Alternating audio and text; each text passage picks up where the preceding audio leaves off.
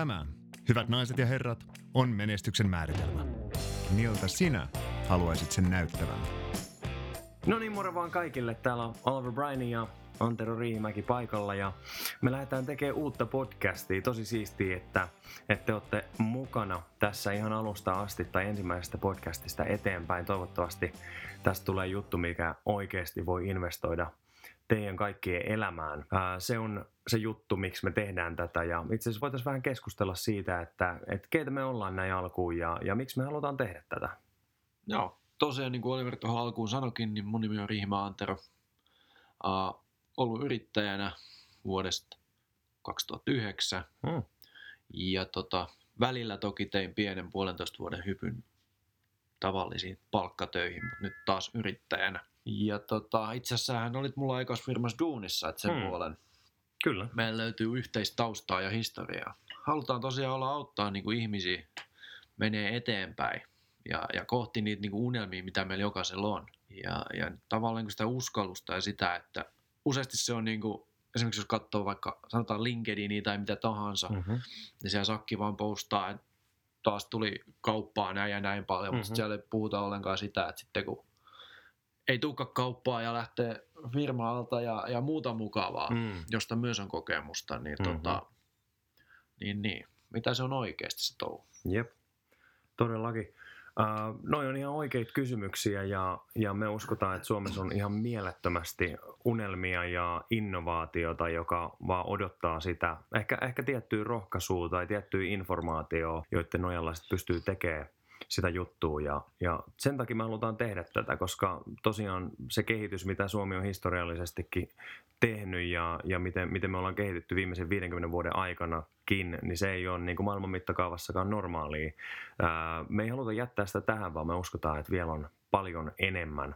Ja pieni intro meikäläisestä, niin kuin oli maininta Anteron puolelta, niin on ollut Anterolla duunissa. Silloin tehtiin verkkokauppajuttuja ja sen jälkeen ollut opiskelemassa johtajuutta muun muassa Australiassa muutaman vuoden ja siinä samalla tein sitten IT-firmassa hommia ja sain sitten tehdä operaatiojohtajana myöskin hommia, mikä oli tosi hienoa nuorelle miehelle. Ja nyt mä oon ollut Suomessa ja 2016 helmikuussa muutin takaisin sen 3 vuoden jälkeen ja täällä nyt sitten asustelen ja painan hommia tällä hetkellä.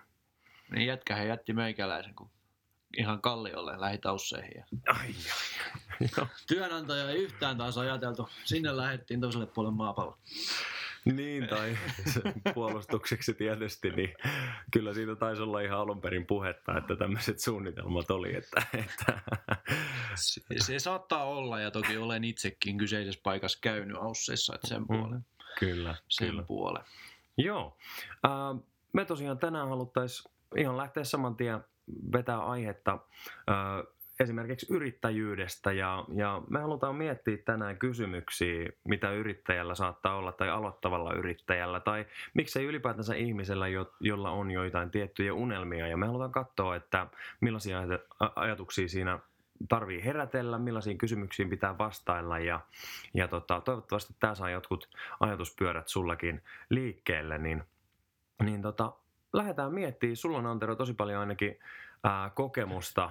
Sä oot tehnyt kaikenlaista ja sä oot ihan selvästi tosi yrittäjähenkinen ja mä ihailen sitä itse tosi paljon, koska se ei todellakaan ole helppoa lähteä omalla idealla, varsinkin kun me useasti ollaan totuttu siihen, että joku muu tai että me ollaan jossain isommassa organisaatiossa ja joku muu ehkä maksaa meille palkan ja eläkkeen ja niin poispäin ja se on turvallista.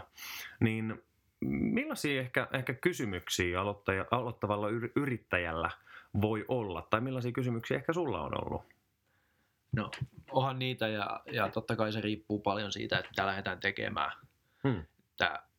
Itse kun tälläkin hetkellä tekee niin verkkokaupan konsultointia, niin ei siinä kauhean isoa aloituspääomaa tarvitse silloin. Sitten jos lähdetään pistämään joku tehdas pystyyn, niin puhutaan ihan eri jutuista. Mutta totta kai siinä on just se, että no onnistunko mä ja no mitä jos ja mitä jos. Et aina niitä, ainakin oman kokemuksen puolesta, niin aina jää niitä niinku tavallaan loose ends, että sä niinku kaikkea saa. Kyllä. Kaikkea saa aina välttämättä vastausta, mutta sitten kun niitä on saatu tarpeeksi, Et itsekin nyt kun lähdin yrittäjäksi, niin mä tein tuossa jo ihan palkkatyön ohella näitä duuneja ja keräsin itselle vähän niin kuin pientä pankkia. Aivan. Et sit ja toisaalta myös asiakaspohjaa. Et nyt sitten kun taas hyppäsi tuossa 4 viikkoa sitten yrittäjäksi, niin ei niin kuin hypännyt ihan suoraan kielekkäältä ja koittanut vaan räpistellä. Et siinä on jotain pientä siiventynkää oli jo. Ja no toisaalta silloin, kun ekan kertaa lähdin yrittäjäksi, niin silloin vielä opiskelin, niin siinä oli kumminkin sitten opintotuet ja muut, jotka auttoi. Ja silloin ei ollut muksuja ja asuntolainaa, niin se oli senkin puolen huomattavasti helpompaa. Että kyllä sitä nyt joutui miettimään ja mitä se tarkoittaa sitten perheelle ja näin poispäin. No tuli heti aika diippikin kysymys mieleen näin heti alkuun, mutta mä lähdin miettimään, että jos puhutaan totta kai yrittäjyydestä, niin tarvitaan ihan missä tahansa tai unelmien jahtaamisesta ylipäätänsä, niin tarvitaan jonkinnäköinen motivaatio tai jonkinnäköinen porkkana. Niin riittääkö raha? No mun mielestä ei. Ne on sitä tutkittukin paljon ja mun mielestä se oli...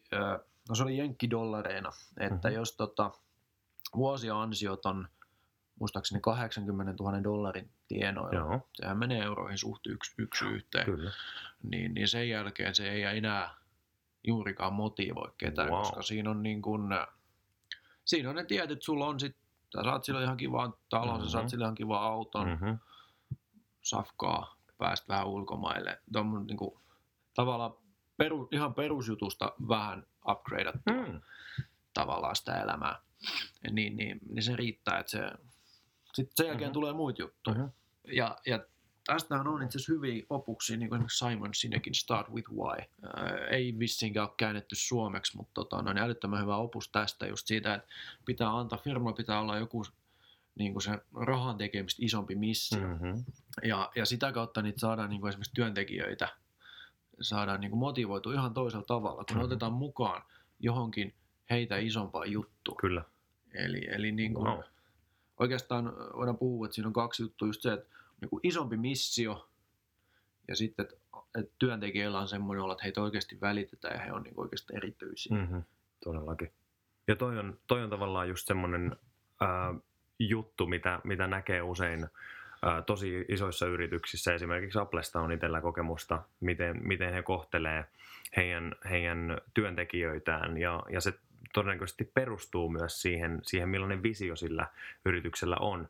Elikkä jotkut yritykset tuntuu siltä, että hiffaa tämän periaatteen, että kun sä oikeasti investoit sun työntekijöihin, niin sä investoit sun yrityksen tulevaisuuteen ja silloinkin tämä motivaattori, mistä puhuttiin, niin jos se on vaan raha, niin silloin yleensä ihan johtotasokaan ei huomaa sitä, että nämä työntekijät tarvii enemmän kuin, no sanotaan, että jos se vaan jää johtajuusportaassa vaan se raha suurimmaksi motivaattoriksi, niin silloin johtajillakaan ei ole motivaatiota laittaa alaisiinsa minkäännäköistä panosta ja se on musta niin kuin lopun alkusoitto, että joo, siis joo.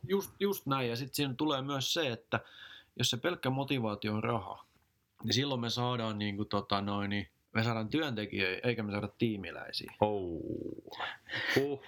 Ja niiden erohan on se, että työntekijä tulee vähän myöhäs, lähtee vähän aikaisin ja varastaa siinä välillä. Kun taas tiimiläinen hoitaa se homma, huolimatta siitä, mitä se tarvii. Se, että se tulee tehtyä, että onko se 8 tuntia vai onko se 9 tuntia. Niin se hoitaa se homma, se ottaa se vastuu sit omasta piirakasta. Yep.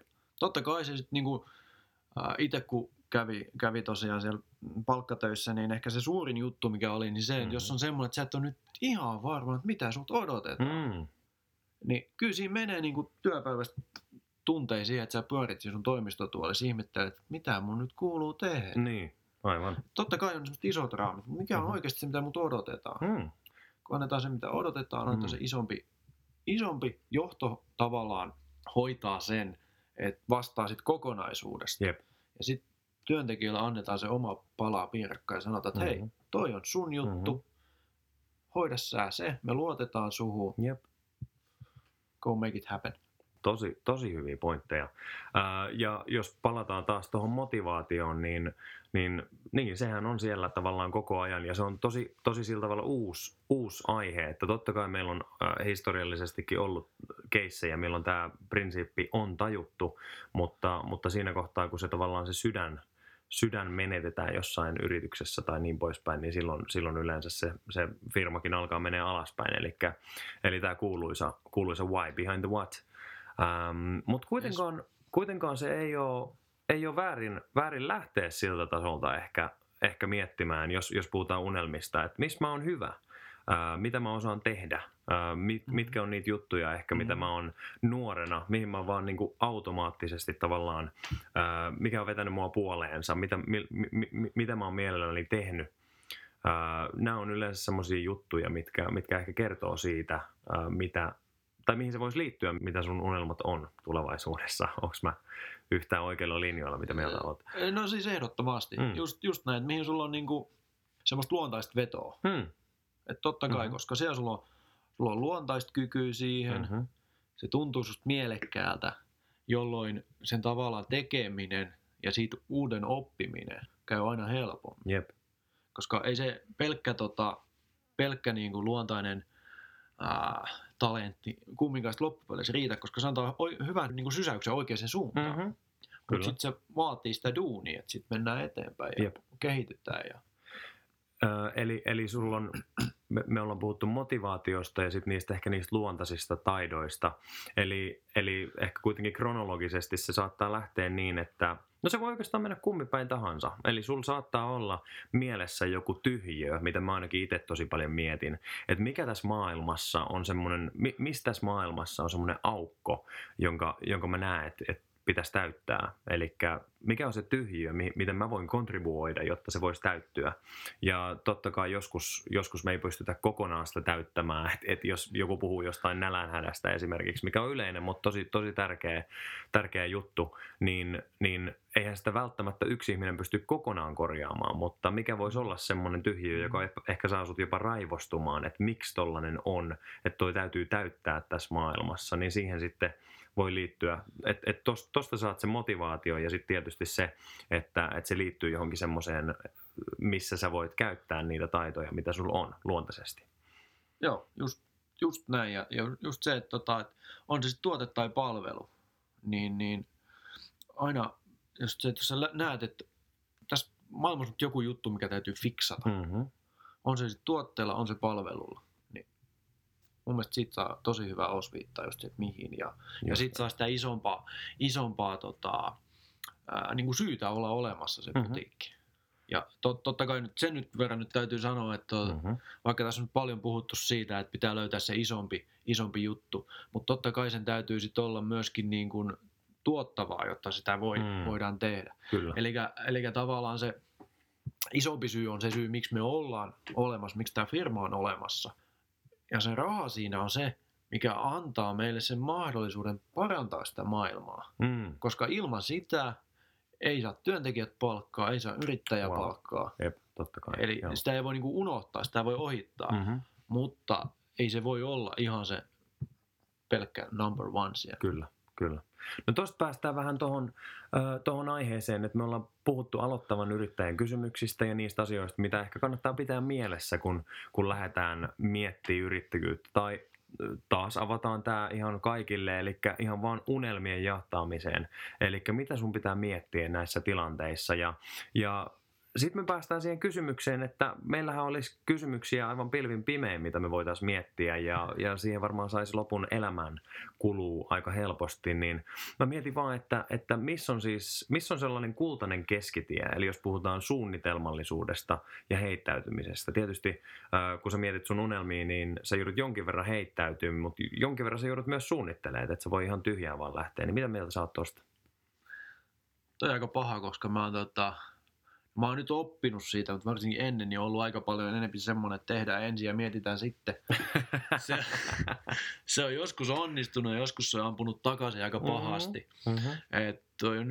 Ei nyt ole heti heittää tähän semmoista niinku, tavallaan pankkivastausta, mutta se vaatii paljon. Nyt tosiaan just kun on lähtenyt, niin se, mulla oli tietyt summat. Sitten kun mä oon saanut pankkiin ton verran, niin sit mä hyppään täyspäiväiseksi yrittäjäksi. Tai että kun mulla oli tämän verran ja kun mulla on tämän verran, tiedän, että tulee tuloa seuraavan muutaman kuukauden aikana. Mulla oli tietyt niin kuin markkerit siihen. Että kun nämä täyttyy, niin sitten erokirjat eteenpäin ja kiitos hei. Eli jonkin verran, tai sanotaan, että ehkä just ne minimit voisi silloin olla, just nämä why behind the what, eli se suurempi motivaattori sen tekemisen takana, plus sitten se ehkä se tyhjiön kautta ajattelu, eli mikä on se juttu, minkä mä voin ehkä fiksata tässä maailmassa, tai mikä on semmoinen tuote, mitä sä ajattelet, että ihmiset tarvii, vaikka ne edes tietäisi sitä, että nämä voi olla kaksi semmoista suurta kysymystä, mitä kannattaa miettiä, mutta sitten tietysti mennään tuonne käytännöllisemmälle puolelle, eli meillä saattaa olla perheitä, meillä saattaa olla vaimoja, miehiä, lapsia, joten miten me hoidetaan toi puoli, eli teekö mä ne kaikki päätökset vai liittyykö siihen ehkä mun läheiset jotenkin, millaisia keskusteluja sun pitää käydä ja mitä sun pitää ottaa siinä mielessä huomioon, ehkä just näiden läheisten ihmisten kanssa, sulla on ainakin perhe itsellä, niin mitä sä mietit tämän asian? No, kyllä me vaimon kanssa totta kai sit keskusteltiin. Ja sit on paljon niin kun, on tuttuja yrittäjinä heiltä kysynyt niin kun, neuvoa ja muutenkin semmoinen niin kun extended family, niin tullut näitä juttuja keskusteltua ja vähän silleen niin kun, tavallaan, koska kyllä siinä täytyy olla sit semmoinen niin kun perheen tuki takana. Niin kuin eräät turkulaiset joskus laulaa kaiken takana on nainen, niin, niin ei se, en mä, niin, kyllä mä sen tiedän, että en mä pysty siihen, jos ei mun vaimo on mukaan tässä. Toki hänkin on joutunut sit minun kanssa tässä moni juttuja kokemaan. On ollut mukavia hetkiä, vähän vähemmän mukavia, ja niitä on sitten jaettu. Kyllä. Mutta niin kummasti hän sitten vaan kumminkin jälleen kerran myöntyi tähän. Wow. Mutta kyllä se täytyy olla, ja sitten niin kun, ehkä joskus ennen vähän siihenkin syyllistynyt, tavallaan luvannut liikaa ja ei ole pystynyt sitä kaikkea sitten ihan niin kun antaa. Yep. Niin. Kyllä se täytyy tietyt realiteetit. Totta kai täytyy käydä vähän molempia päin, jos menee hyvin, niin hei, sitten me ollaan peipä täällä. Sitten jos menee huonosti, niin ollaanko sitten Anopin nurkissa vai jos menee niin kuin isosti huonosti. Kyllä.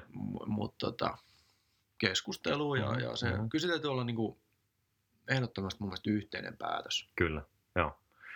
Eli voidaan ajatella, että tästä voi olla ehkä monta mieltä, mutta me ehkä uskotaan, että kukaan ei pysty suuriin asioihin yksin, eli aina jossain kohtaa, vaikkei sulla välttämättä ole perhettä tai vaimoa, miestä, lapsia, niin se ei silti tarkoita sitä, että kun sä olisit tekemässä yksin sitä loppuun asti, eli jossain kohtaa tavallaan sä tarvit tukea, sä tarvit ystäviä, jotka ymmärtää sua ja jotka kuulee sua ja ehkä myös totta kai vertaistukea.